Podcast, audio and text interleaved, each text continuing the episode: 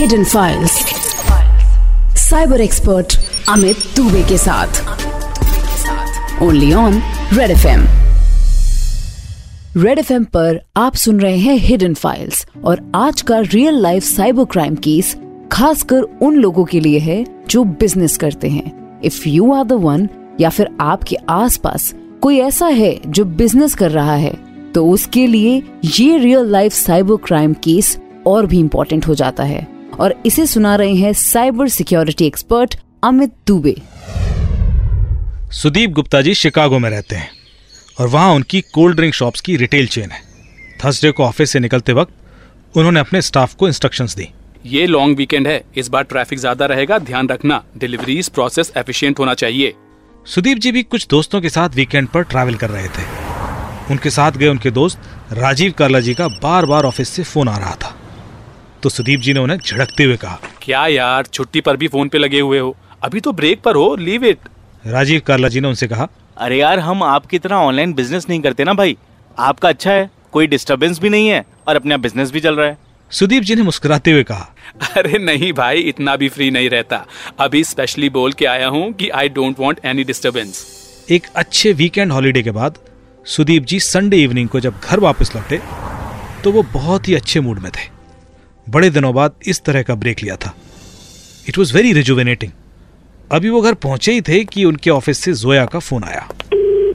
Sir आप घर पहुँच गए क्या? हाँ हाँ अभी पहुँचा हूँ। क्यों क्या हुआ? सब ठीक है ना? एवरीथिंग गुड सर करीब ट्वेंटी परसेंट एक्स्ट्रा ऑर्डर्स थे और सभी टाइम पर डिलीवर भी हो गए हैं। बस एक छोटी सी प्रॉब्लम है। क्यों क्या हुआ? क्या प्रॉब्लम आई? सर मुझे बैंक से एक बैंक स्टेटमेंट की ईमेल आई है। उसमें लास्ट थ्री डेज़ की कोई पेमेंट्स रिफ्लेक्ट नहीं कर रही हैं। Can you please check with the bank account ये थोड़ा अजीब था। सुदीप जी को थोड़ी टेंशन हो गई। उन्होंने तुरंत लैपटॉप खोला और बैंक अकाउंट लॉग इन किया। तो उनके होश उड़ गए। उन्होंने तुरंत जोया को फ़ोन करके पूछा, लास्ट तीन दिन में कितने ऑर्डर आए हैं? You said increase by twenty percent Zoya ने हाँ में जवाब दिया। लेकिन सुदीप जी के अकाउंट में कोई पेमेंट नहीं थी। उन्होंने उन्होंने घबरा कर तुरंत अपने बैंक रिलेशनशिप ऑफिसर को फ़ोन किया। थोड़ी देर में बैंक ऑफिसर का भी फ़ोन आया और उसने भी कंफर्म कर दिया कि अकाउंट में कोई पेमेंट हुआ ही नहीं है। अब बारी थी शॉपिफाई की सेटिंग्स चेक करने की। सुदीप जी अपने बिज़नेस के लिए शॉपिफाई नाम का ऑनलाइन बैकएंड सॉफ्टवेयर यूज़ करते हैं। शॉपिफाई एक कंपनी है जो कि एक प्लेटफॉर्म ऑफ़र करती है जिससे कि कोई भी बिजनेसमैन अपना बिज़नेस ऑनलाइन ला सकता है। It makes everything easy from online marketing to customer management to payment billing etcetera Sudeep ji ने शॉपिफाई के बैकएंड सिस्टम में जाके चेक किया तो उनके सिस्टम में सेल्स ग्राफ खुल गया और सामने ऑर्डर्स की लिस्टिंग भी। ऑर्डर्स तो सही आए हैं, फिर पैसा कहाँ गया? उन्होंने तुरंत शॉपिफाई में दिए गए अपने बैंक अकाउंट डिटेल्स भी चेक किए और वो देख के उनके होश उड़ गए। शॉपिफाई सिस्टम में जो बैंक अकाउंट दिख रहा था वो उनका था ही नहीं। उन्होंने मनी मन परेशान होते हुए सोचा ये कौन सा अकाउंट है और ये कैसे चेंज हो सकता है? उन्होंने तुरंत शॉपिफाई के हेल्पलाइन नंबर पर कॉल किया और जानकारी दी कि किसी ने उनके बैक एंड सिस्टम में बैंक अकाउंट डिटेल्स बदल दिए हैं और उनके सेल्स का जो भी पेमेंट आया है वो सब उस अकाउंट में चला गया है और वो भी लास्ट तीन दिनों का जिसकी की टोटल वैल्यू करीब साठ लाख रुपए है। शॉपिफाई ने तुरंत उस बैंक अकाउंट को लॉक कर दिया ताकि मंडे को आए हुए ऑर्डर्स का पेमेंट उसमें डिसबर्स ना हो सके। पर फ्राइडे सैटरडे और संडे का जो पेमेंट्स आया था, वो उस अकाउंट में जा चुका था। सुदीप जी ने तुरंत वो अकाउंट डिटेल्स बदल दिए, पर उनका नुकसान तो हो ही चुका था। सुदीप जी ने अपने भाई गौरव से, जो कि इंडिया में रहते हैं, इस बारे में बातचीत की। तो उन्होंने मेरा नाम सजेस्ट किया। और इस तरह सुदीप जी मुझ तक पहुँचे। मैंने जब प्रीलिमिनरी इन्वेस्टिगेशन शुरू किया तो कई हैरान कर देने वाली जानकारियाँ सामने आई। सुदीप जी का Shopify account two factor authenticated नहीं था, और उनके शॉपिफाई का पासवर्ड उनके कई सारे एम्प्लॉयज़ को पता होता था। क्रिमिनल को पासवर्ड पता था, और उसने उस पासवर्ड को चेंज भी नहीं किया। उसने लॉगिन किया और लिंक्ड बैंक अकाउंट डिटेल्स बदल दिए। ज़ाहिर सी बात है कि क्रिमिनल को अंदाज़ा था कि बैंक अकाउंट चेंज होने की खबर मंडे तक तो खुली जाएगी। पर लॉन्ग वीकेंड का फ़ायदा उठाते हुए उसने थर्सडे को अकाउंट डिटेल्स बदल दिए। उसे यह भी आइडिया था कि कंपनी को वीकेंड पर सबसे ज़्यादा ऑर्डर्स आते हैं। और शायद उसे यह भी पता हो कि सुदीप जी इस वीकेंड ट्रैवल कर रहे हैं। यूएस पुलिस को कंप्लेंट कर दी गई थी, पर यूएस पुलिस की इन्वेस्टिगेशन काफ़ी स्लो थी। अभी तक वो चेंज बैंक अकाउंट डिटेल्स के ओनर तक भी नहीं पहुँच पाए थे। सुदीप जी को डर यह भी था कि अगर कोई इंसाइडर है तो वो उन्हें और भी ज़्यादा नुकसान पहुँचा सकता है। वो चाहे तो उनके कस्टमर के डिटेल्स लीक करके या उनके कस्टमर्स को कंपनी के नाम से ईमेल कर चीट कर सकता था। ऐसे में उनको यह जानना बहुत ज़रूरी था कि क्रिमिनल है कौन। हमने शॉपिफाई को एक ईमेल लिखकर वो आईपी एड्रेस लॉक्स मांगे, जहाँ से ये सर्वर एक्सेस कर बैंक अकाउंट डिटेल्स चेंज किए गए थे। पर शॉपिफाई का रिप्लाई नहीं आया। शायद उनका सपोर्ट स्टाफ भी काफ़ी स्लो था। इस बीच हमें पुलिस से इंफॉर्मेशन मिली कि जिस बैंक अकाउंट में पैसे ट्रांसफ़र हुए हैं, वो सैन एंटोनियो में मिस्टर रिचर्ड जॉनसन का है। पर हम लोग तब शॉक्ड हो गए जब पता चला कि रिचर्ड जॉनसन अब इस दुनिया में है ही नहीं और उनकी अभी पिछले हफ़्ते ही डेथ हो चुकी है। उनके अकाउंट में आए हुए पैसे से कुछ बिटकॉइंस और गिफ्ट कार्ड्स खरीदे गए थे। अब पता करना था कि मिस्टर रिचर्ड का बैंक अकाउंट एक्सेस किसके पास था? मैंने एक बार फिर खुद से शॉपिफाई का प्रोसेस चेक किया कि क्या सिर्फ़ पासवर्ड पता होने से कोई बैंक अकाउंट डिटेल्स चेंज कर सकता है? और जैसे ही मैंने बैंक अकाउंट चेंज करने वाले ऑप्शन को क्लिक किया तो मैं हैरान रह गया। शॉपिफाई ने मुझे एक ओटीपी डालने को बोला और यह ओटीपी सुदीप जी के पर्सनल ईमेल पर भेजा गया था। मतलब सुदीप जी के पर्सनल ईमेल पर आए हुए ओटीपी को यूज़ किए बिना मैं उनके बैंक अकाउंट डिटेल्स चेंज कर ही नहीं सकता था। इसका मतलब था कि क्रिमिनल ने सुदीप जी का ईमेल आईडी भी हैक कर रखा था। मैंने तुरंत सुदीप जी को फ़ोन किया और बताया कि यह सही है कि आपका Shopify login two factor authenticated नहीं था, लेकिन आपके शॉपिफाई के सेटिंग्स में बिना ओटीपी यूज़ हुए आप बैंक अकाउंट डिटेल्स चेंज ही नहीं कर सकते। तो फिर जब क्रिमिनल ने बैंक अकाउंट डिटेल्स चेंज किए तो आपको कोई ओटीपी आया होगा ना? सुदीप जी ने तुरंत अपना ईमेल आईडी चेक किया और थर्सडे की अपनी सारी ईमेल्स चेक की। पर उन्हें शॉपिफाई से भेजा गया, कोई ओटीपी नहीं मिला। मतलब क्रिमिनल ने ओटीपी पढ़ा और तुरंत डिलीट भी कर दिया। मैंने सुदीप जी से पूछा कि आपका personal email ID two factor authenticated है कि नहीं? उन्होंने कहा, नहीं। मैंने फिर पूछा कि आपके पर्सनल ईमेल आईडी का पासवर्ड किस किस को पता है? तो उन्होंने कहा, सिर्फ़ मुझे और ये उन्होंने कभी किसी के साथ शेयर नहीं किया. मतलब क्रिमिनल ने न सिर्फ़ सुदीप जी के शॉपिफाई का पासवर्ड हैक किया, पर उनका पर्सनल ईमेल आईडी भी हैक किया और तब जाके ही वो इस काम को अंजाम दे सकता था।